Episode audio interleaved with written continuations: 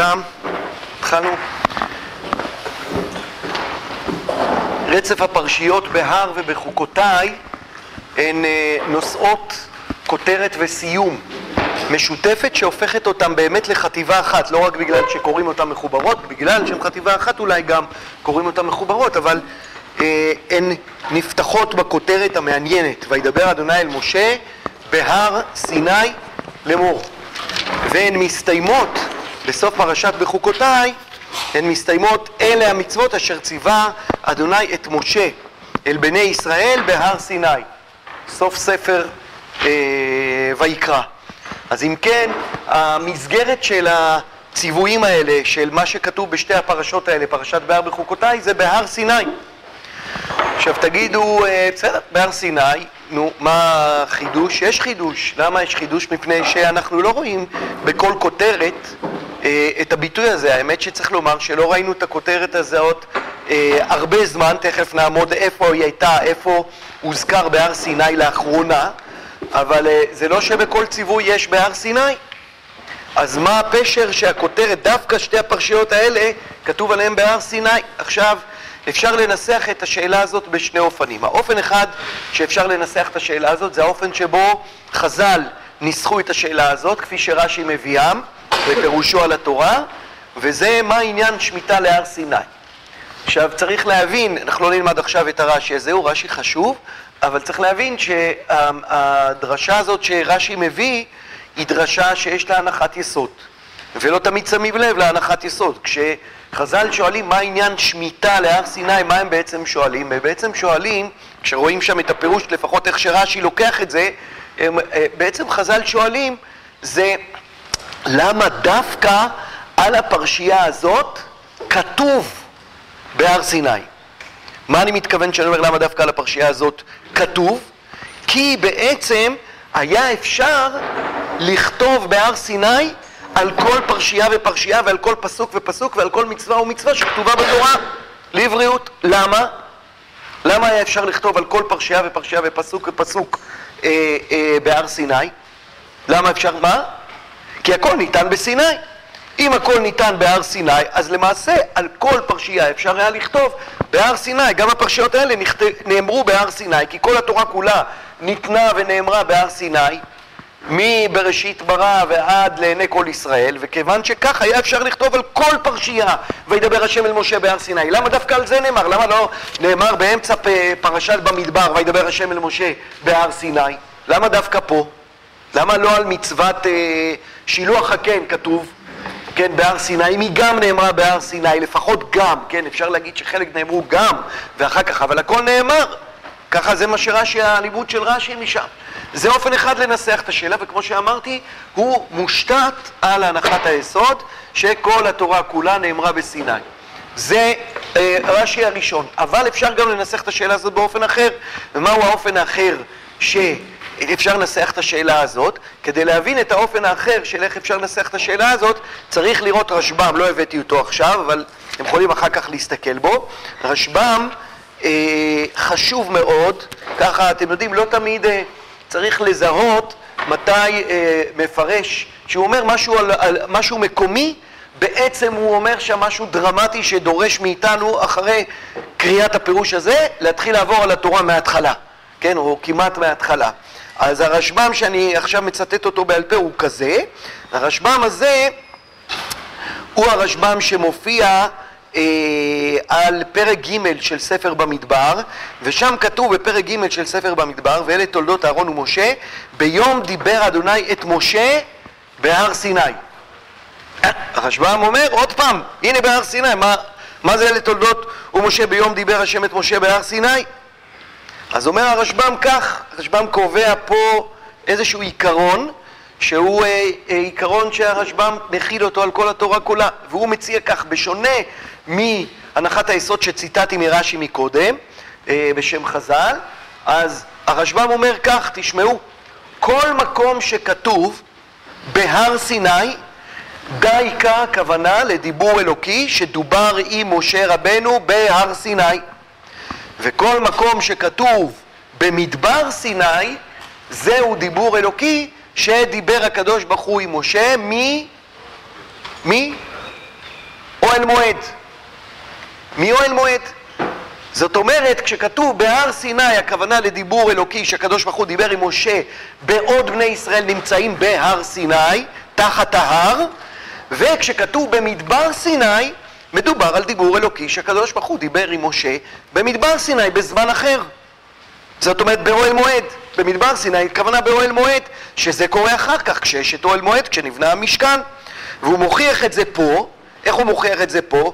הוא אומר, הנה אני אוכיח לכם את זה בפסוקים שאמרתי בפרק ג', הוא אומר, אלה תולדות אהרון ומשה ביום דיבר אדוני את משה בהר סיני, ואלה שמות בני אהרון הבכור נדב ואביהו ואלעזר ואיתמר, ואלה שמות בני אהרון הכהנים המשוחים, אשר מילא אדם לכהן. זאת אומרת, מה אומר הרשב"ם? מי נמצא פה חי? נדב ואביהו. בפסוקים האלה, נכון? ואלה שמות בני אהרון הבכור נדב ואביהו ואלעזר ואיתמר. מתי נדב ואביהו היו חיים? זה דווקא מאוד קל לדעת. מתי, מתי הם מתו? ביום השמיני, כלומר מתי? כשעוברים מהר סיני למדבר סיני. זאת אומרת ביום הקמת אוהל מועד. ולכן אם נדב ואביהו חיים, זה הכוונה עדיין לדיבור שקשור להר סיני. ואז מה כתוב מיד אחר כך? וימות נדב ואביהו לפני אדוני בהקריבם אש זרה לפני אדוני במדבר סיני. אה, לפני שנייה כתוב בהר סיני, עכשיו כתוב במדבר סיני. ובנים לא היו להם, ויחנה לזר ויתמר על פני אהרון אביהם. למה כתוב במדבר סיני? כי מתי הם מתו? במדבר סיני, כלומר במשכן. ולכן הרשב"ם קובע אה, נחרצות, שכשכתוב בהר סיני הכוונה לדיבור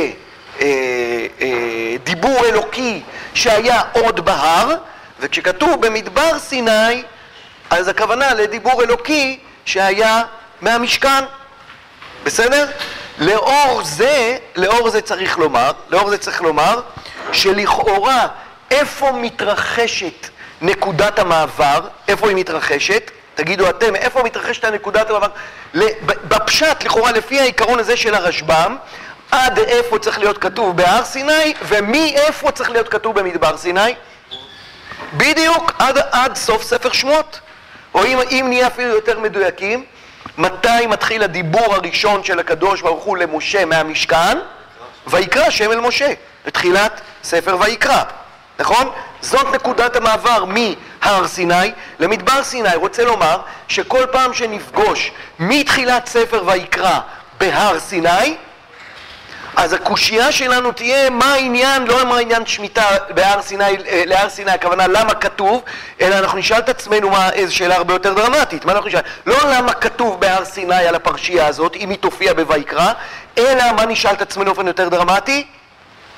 למה כאן? למה היא נמצאת כאן? כי לכאורה איפה היא אמורה להיות? ב...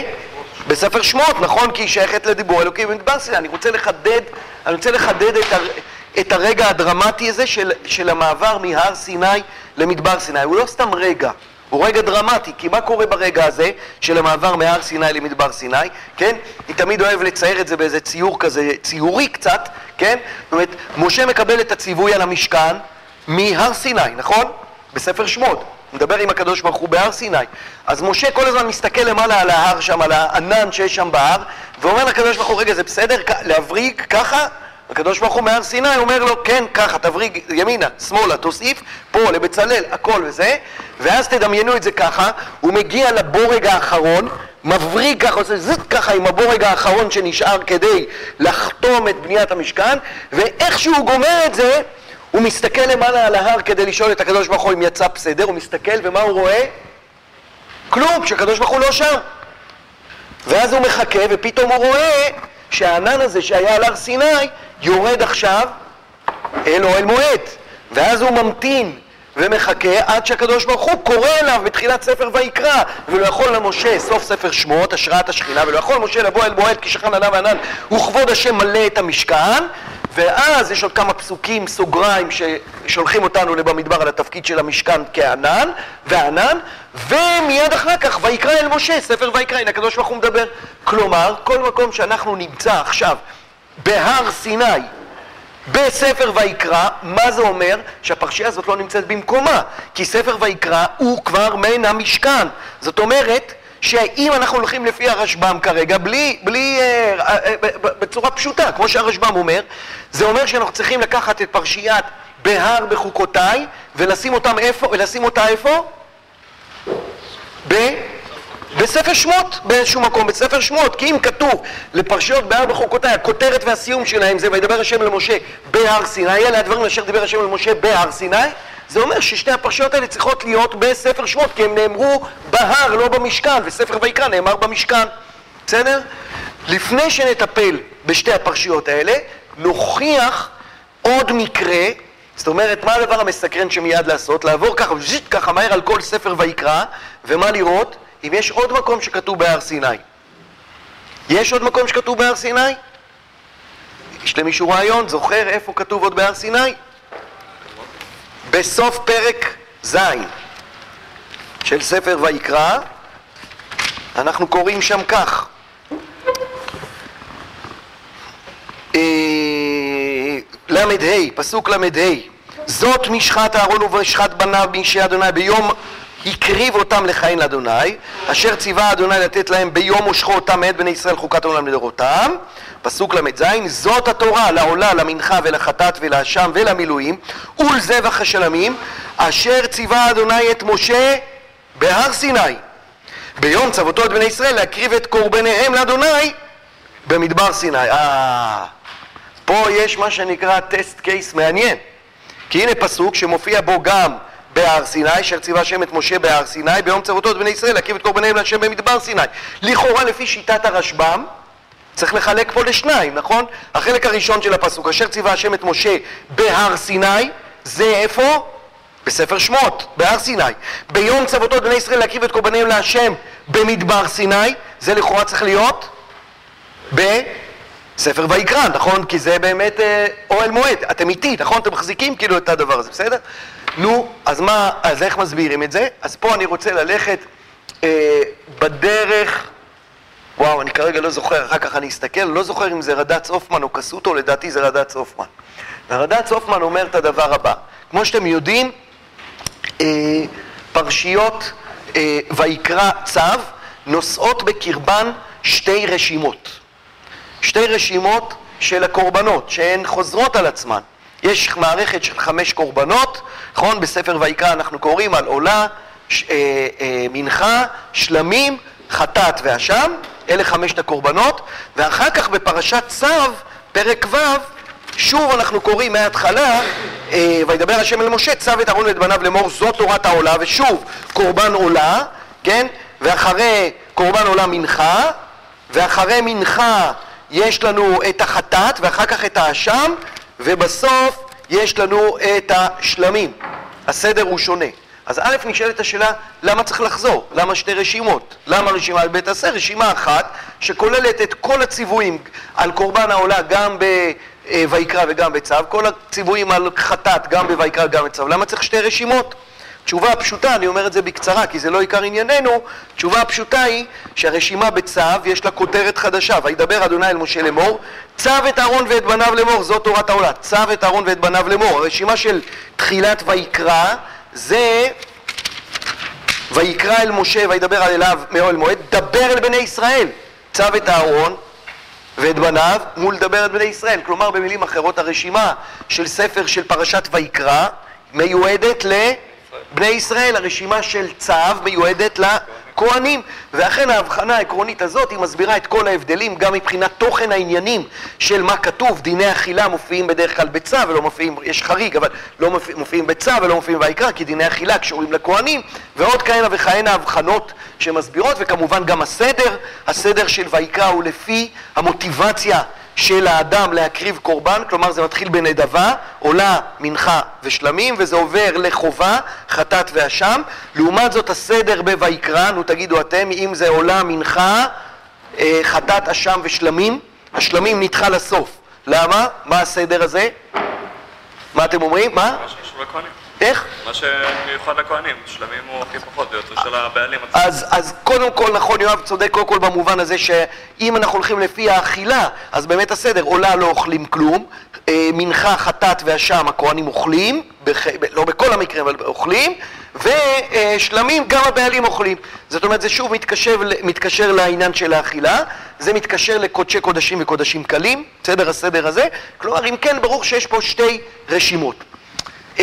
הרד"צ סופמן, נדמה לי, כמו שאמרתי, מבקש לטעון את הטענה הבאה, שפרשיות, פרק ו"ז, הציווי של פרק ו"ז, נאמר לא בספר ויקרא, אלא נאמר למשה עוד בהר סיני.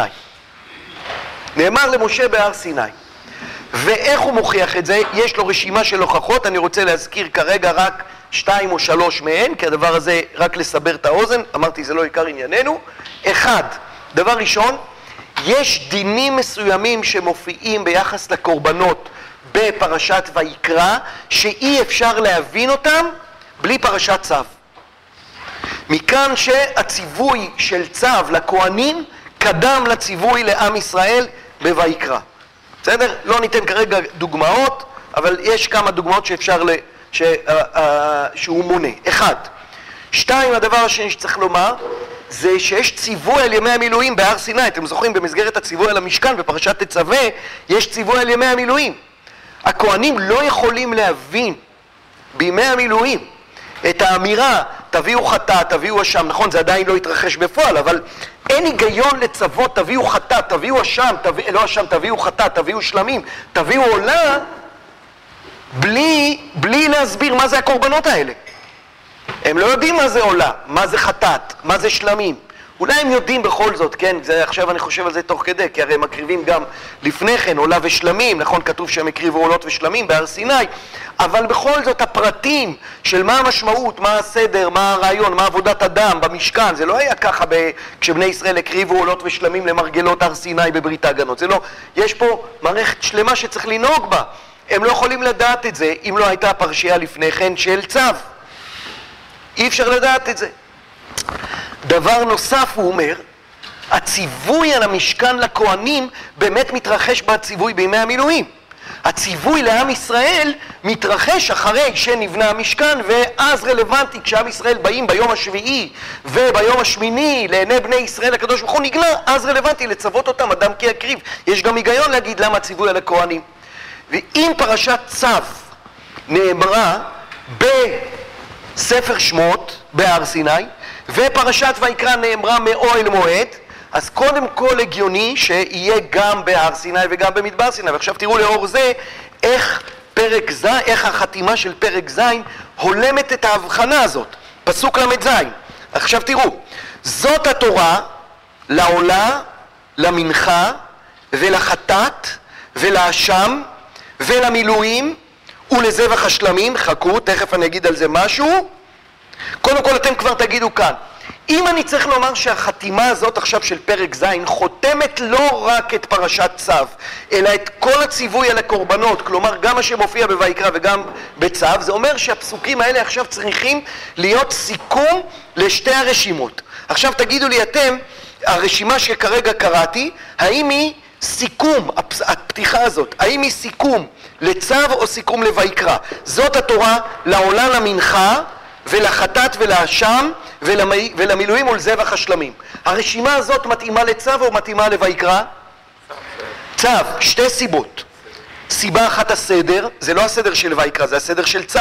לעולה, למנחה, לחטאת, לאשם ולמילואים מול זבח השלמים. ב' מצטרף פה מישהו, וזה עוד ראיה, עוד הוכחה שהפרשייה הזאת נאמרה בפרשת ב, ב, אה, בשמות, מצטרף פה עוד משהו שלא הופיע בכלל, לא פרשת ויקרא ולא פרשת צו, ומה זה? המילואים. מנתחר שמי המילואים. לא בפרשת ויקרא ולא בצו אין מילואים. יש עולה, מנחה, חטאת, אשם ושלמים. זה מה שיש, אין מילואים. למה פתאום כתוב פה מילואים? למה כתוב פה מילואים? כי הציווי של פרשת צו נאמר לכהנים מתי? הוא נאמר בשמות בימי המילואים, בהר סיני. ולכן רלוונטי לכתוב, הנה אני כבר נותן לך אל נתן, ולכן רלוונטי לכתוב פה גם את המילואים. זה הרמז הכי הכי חזק לומר שיש פה חתימה לציווי שנאמר כבר בפרשת תצווה. ואם כך, הנה אני נותן לך שניים אל נתן, מה כתוב מיד אחר כך? זאת התורה לעולה למנחה ולחטאת ולשם ולמילואים ולזבח השלמים, אשר ציווה אדוני את משה בהר סיני. הנה הרשב"ם לשיטתו, הפלא ופלא. באמת את הציווי הזה של פרשת צו, ציווה הקדוש ברוך הוא את משה בהר סיני. אבל צריך גם להתייחס לפרשת, ו... לפרשת ויקרא. הנה ההמשך. ביום צוותו את בני ישראל, הופה, ביום צוותו את בני ישראל, הנה כבר. למי? אז עכשיו לאיזה רשימה עובר הכתוב לדבר? לרשימה של ויקרא, נכון? אז מה יהיה כתוב? ביום צוותו את בני ישראל להקריב את קורבניהם לאדוני במדבר סיני, כי זה נאמר במשכן, הפלא ופלא. אגב, הפתעה גמורה, הפתעה גמורה, אם אני לא טועה, אני לא הסתכלתי על זה, לא הספקתי להסתכל על זה היום, אבל אם אני לא טועה, אה, הרשב"ם לא אומר את זה פה. שזה ממש מוזר, זה הפלא ופלא לשיטתו. זאת אומרת, או שזה היה לו כל כך ברור מאליו, או שהוא לא הרגיש, לא יודע, אבל, אבל אה, נכון, זה ממש כאילו, אם, אם צריך איזושהי הוכחה לשיטתו של הרשב"ם, אז שני הפסוקים האלה פה מוכיחים את ההבחנה הדרמטית הזאת בין הר סיני, שזה בשמות, לבין מדבר סיני, שזה ויקרא, מאוהל מועד. והרשימה, הפסוקים האלה חותמים את שניהם. עוד משפט אחד אחרון שאנחנו חייבים, למרות שאנחנו לא לומדים עכשיו את פרשיית אה, ויקרא וצו, אבל לא יכול לא להגיד את זה, השאלה שאתם מיד צריכים לשאול זה שתי שאלות. א', אז למה זה מופיע פה ולא מופיע בהר סיני? תמיד כשאנחנו אומרים על, אה, כן, זאת אומרת בהר סיני הכוונה בספר שמות, תמיד כשאנחנו אומרים שפרשייה לא במקומה, אנחנו צריכים לשאול, לשאול א', למה זה לא הופיע שם, ולמה זה הופיע פה, ופה אנחנו צריכים לשאול עוד שאלה תכף. אז למה זה הופיע, לא הופיע שם והופיע פה? אז אני חושב שהתשובה היא תשובה די טריוויאלית ופשוטה, מפני שמערכת הקורבנות בשלמותה, התורה מביאה אותה בספר ויקרא. זאת אומרת, האזכור של ספר שמות של ימי המילואים, גם אם היה שם עוד ציווי, גם אם הכוהנים שם צוו את מערכת הקורבנות, עולם מנחה חטאת עשר שלמים, יותר הגיוני להעתיק אותה משם ולשים אותה פה במסגרת הציווי על כל מערכת הקורבנות. זו התשובה לשאלה הזאת, לעניות דעתי, תשובה פשוטה. שאלה שנייה שצריך לשאול, אז למה בסדר הזה? למה לא קודם כל צו, ואחר כך ויקרא? קודם, מבחינה כרונולוגית, קודם כל הייתה פרשת צו, ואחר כך הייתה פרשת ויקרא, אז למה בסדר הזה? נדמה לי ש... כן? מתן? כרונולוגית עכשיו זה לא... א', הרבה פעמים, נכון? כיוון, מה שנקרא, כיוון שהוא נדחה, כן? אז הוא כבר נדחה גם מפני תדיר ושאינו תדיר. תדיר, קודם קודם כל צריך להיות פרשייה שבאמת נאמרת במקומה, כי באמת זה מה שנאמר למשה, ויקרא אל משה וידבר אליו, מה הוא אמר לו? הוא באמת אמר לו את פרשת ויקרא.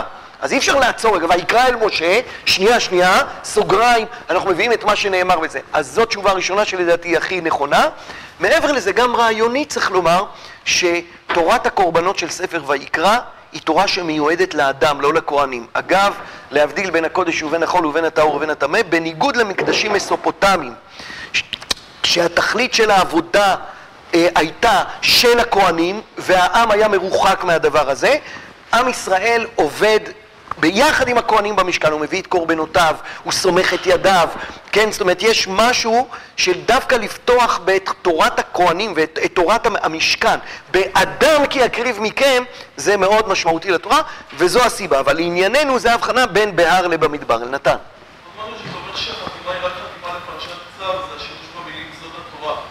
נכון, נכון, נכון, נכון, נתן צודק, זו עוד.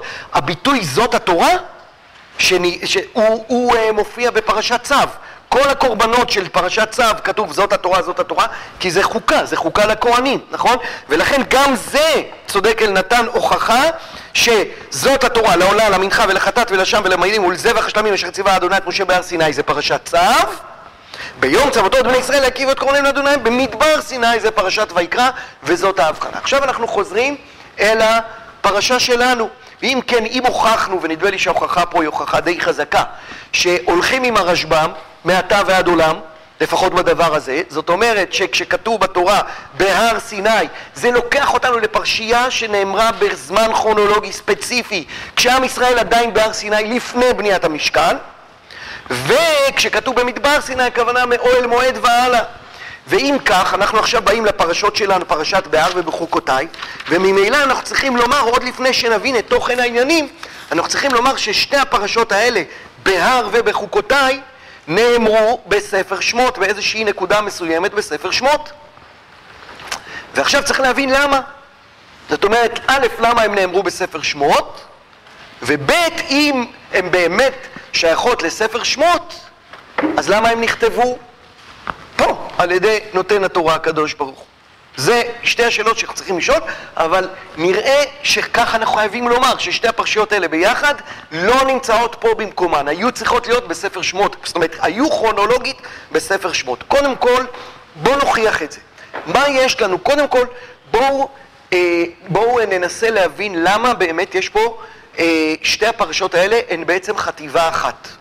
נדמה לי שאפשר להוכיח את זה מהדבר הבא. במה נפתחת, נפתחת פרשת בהר? פרשת בהר נפתחת בדין שמיטה ובדין יובל, וההשלכות והנגזרות של דין שמיטה ויובל. זה כל הפרשייה כולה.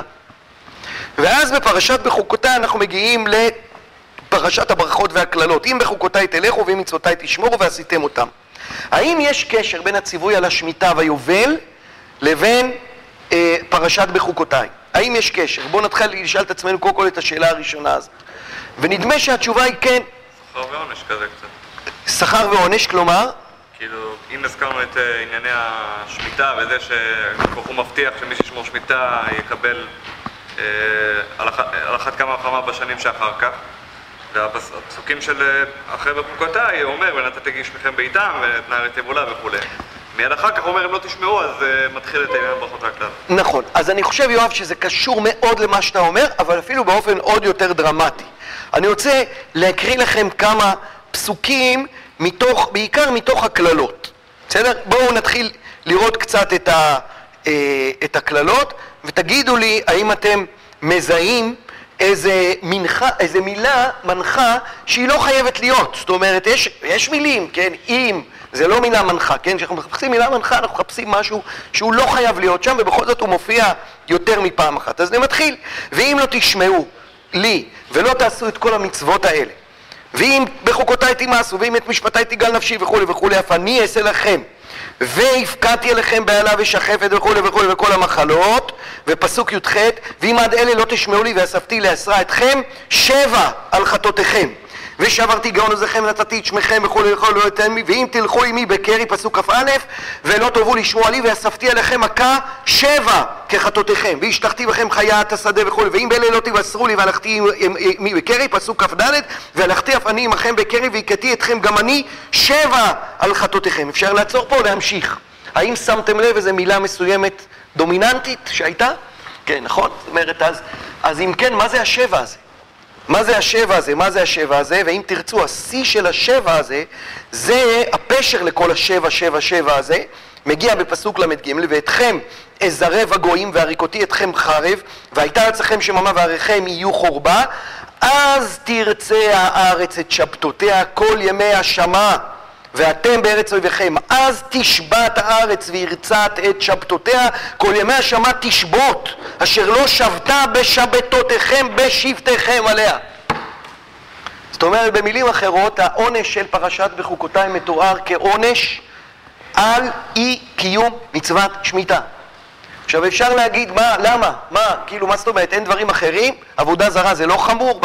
דווקא המצווה הזאת של אי קיום מצוות השמיטה אז בקצרה, ממש בקצרה, כי אני רוצה לסיים, אה, אה, התשובה היא פשוטה, השמיטה היא לא עוד מצווה, השמיטה היא אה, מצוות התודעה של עם ישראל היושבים בארץ, שאמורה לשמר אותם מפני כל החטאים שלהם.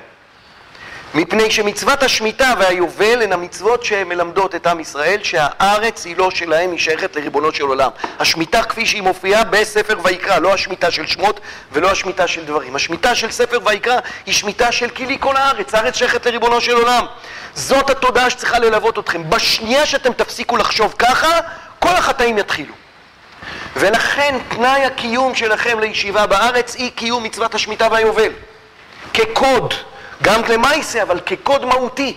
ולכן השבע והזה, כל המנגינה של, כל המנגינה של הקללות, היא מנגינה שהיא נלקחת מהאווירה של אי קיום השמיטה, אי קיום השבע. ואולי כל השביעיות, השבת, השביעית, שכל כולנו מלמדות אותנו, שמה שלה שלנו לא באמת שלנו. זאת התודעה, זה התנאי, זו המצווה הכי חשובה. זה לא סתם מצווה, זו מצוות הישיבה בארץ. זאת מצוות הישיבה בארץ. וממילא פרשיות בהר בחוקותיי הן אחת. זה בעצם הקללות והמבון הקללות. כלומר, בהר בחוקותיי זה המבוא לקללות שאומר, אם אתם לא רוצים, יואב, כמו שאמרת, רק אני אומר את זה באופן יותר מפורט, אם אתם לא רוצים שיחולו עליכם כל הקללות, תשמרו שמיטה ויובל. ועל כל מה שזה מייצג. מעתה צריך לומר כך. עכשיו נגיד עוד משפט אחד, ואז אנחנו חותרים לסיום. אה, אנחנו מכירים את ברית ערבות מואב, יש לנו עוד קללות, נכון? ואיפה הקללות? קללות בפרשת כי תבוא. כל טקס ברית חייב להרכיב בתוכו חלק היסטורי, כן? חלק של ציוויים, מה עושים ומה לא עושים, ומה החלק האחרון שכתוב בדרך כלל בחוזה? מה החלק האחרון שכתוב? סנקציות, נכון? ואם לא תשמור, ואם לא תשלם את השכירות בזמן, אז כך, ואם כן, אז כך, נכון? הסנקציות, השיניים לחוזה. זה מה שקורה בברית ערבות מואב. יש היסטוריה, הנאום ההיסטורי של משה, יש מצוות, יש ברית, כן, טקס הברית, ויש סנקציות, פרשת כי תבוא. עכשיו, אחרי שקראתנו את הברית, מה יקרה אם לא תשמרו את הברית? בסדר? זאת ברית ערבות מואב. מה קורה בברית סיני? בברית סיני, גם כן, יש נאום היסטורי, אמנם הרבה יותר קצר, אתם ראיתם, כן, נכון שמופיע בפרק י"ט, נכון, ואשא אתכם על כנפי נשרים ואביא אתכם אליי. יש מצוות, יש כריתת ברית, ברית ההגנות, מה חסר? קללות וברכות. אין סנקציות. כלומר, במילים אחרות, איפה הסנקציות של בהר סיני? איפה הסנקציות של ברית סיני? פרשת בהר בחוקותיי. ואני אומר גם בהר בחוקותיי, כי בהר זה חלק מהברית של הקללות, זה חלק מהסיפור של הברכות והקללות. ולכן במילים אחרות צריך לעשות גזור הדבק, לקחת את פרשיית בהר בחוקותיי ולשים אותם, אפשר להחליט בדיוק איפה, אני הייתי שם את זה אולי בפרק כ"ד, בברית ההגנות, בתום ברית ההגנות, אני לא יודע בדיוק איפה זה נאמר, אבל שם זה נאמר, שם זה נאמר, ולכן צודק הרשב"ם שכתוב בהר סיני על שתי הפרשיות האלה, כי באמת שתי הפרשיות האלה, בהר בחוקותיי, נאמרו, בפר... נאמרו בספר שמות, נאמרו כחלק מברית סיני, כי זה מרכיב שצריך להיות בברית סיני, ולכן הם שם. ממילא צריך לשאול שאלה אחרונה, ובזה אני מסיים, אז למה הם פה? אז למה הם פה? אז פה אני ממש אקצר, כן? צריך להאריך בדברים האלה, אבל אני רוצה להזכיר לכם, זה דבר שצריך לקרוא, לדעתי את כל התורה כולה צריך לקרוא בשתי קריאות. בקריאה אחת של הנהגת הייחוד וקריאה אחת של הנהגת המשפט, או במילים פשוטות, קריאה אחת שבה אנחנו כבר יודעים את הכל, מה צריך לקרות, ולאור זה, עם נקודת מבט של פרספקטיבה כזאת, אנחנו מבינים למה הדבר הזה היה, כי אנחנו יודעים מה קרה אחר כך, ובגלל זה למה הדבר הזה היה, אבל צריכה להיות, להיות גם קריאה תמימה, קריאה ראשונה. למה אני מתכוון? אנחנו יודעים שהיו כל מיני תאונות, בכל התורה כולה. הסילוק מגן עדן, חטא העגל, ולענייננו חטא המרגלים, שהפך את השהייה של בני ישראל למדבר מ-11 יום ל-40 שנה, זה פער עצום. עכשיו, יש צד שאנחנו צריכים לקרוא את כל התורה כולה מנקודת המבט שבה אנחנו יודעים שכבר יהיה חטא המרגלים. אנחנו יודעים את זה כבר. זה יכול להסביר למה מצוות מסוימות לא כתובות בספר שמות והן יהיו כתובות רק בספר דברים וכולי. יש הרבה, זה נושא רחב מאוד. אבל צריכה להיות גם קריאה, ואני חושב שאפשר להוכיח את זה מהרבה מקומות בתורה, שיש גם קריאה שאנחנו קוראים אותה טרום החטא הזה. זאת אומרת שמתוך הנחה שהדבר הזה באמת אה, לא אמור להיות חטא. אפשר לראות את זה גם לפני חטא העגל, לדעתי דברים שכתובים לפני חטא העגל, שכאילו מניחים שאין חטא העגל, שלא אמור להיות חטא העגל. אחר כך יש חטא העגל, אז יש פרספקטיבה שאחר כך גם מאפשרת לנו לקרוא שוב ואחרת את הדברים שהיו לפני כן. לענייננו אני רוצה לומר שצריך לזכור שמה אמור להיות אחרי ספר ויקרא? מה אמור להיות בתום ספר ויקרא? אמורים להיות עשרה פרקים ראשונים של הכנה, של יציאה למדבר, של סידור המחנות וכולי, 11 ימים מסע וכניסה לארץ, נגמר הסיפור, זהו. כלומר, במילים אחרות, פסוקי החתימה של הדיבור האלוקי עם עם ישראל טרם הכניסה לארץ, לפני חטא המרגלים, מהם הפסוקים האלה? סוף ספר ויקרא. פה זה נגמר. ואז צריך לומר כך, מה עושה התורה? מה עושה ריבונו של עולם? יש את ברית סיני. לברית סיני יש נספח, בניית המשכן. בבניית המשכן יש לו השלכות, כל ספר ויקרא הוא ההשלכות של בניית המשכן. אם השכינה יורדת למשכן, אז ממילא יש תורת קורבנות, ואז ממילא יש מאכלות אסורים, ואז יש קדושה וטומאה, ואז יש קדושים תהיו כי קדוש אני, ואז יש התייחסות לאריות. אז כל ספר ויקרא כולו הוא פועל יוצא של המשכן. זה סוגריים מאוד מאוד ארוך. אבל הסוגריים הזה הוא סוגריים כי בעצם בסוף ספר שמות, עם השראת השכינה במשכן, מה אמור לקרות רגע אחרי? מסע לארץ ישראל, וככה גם נגמר ספר שמות.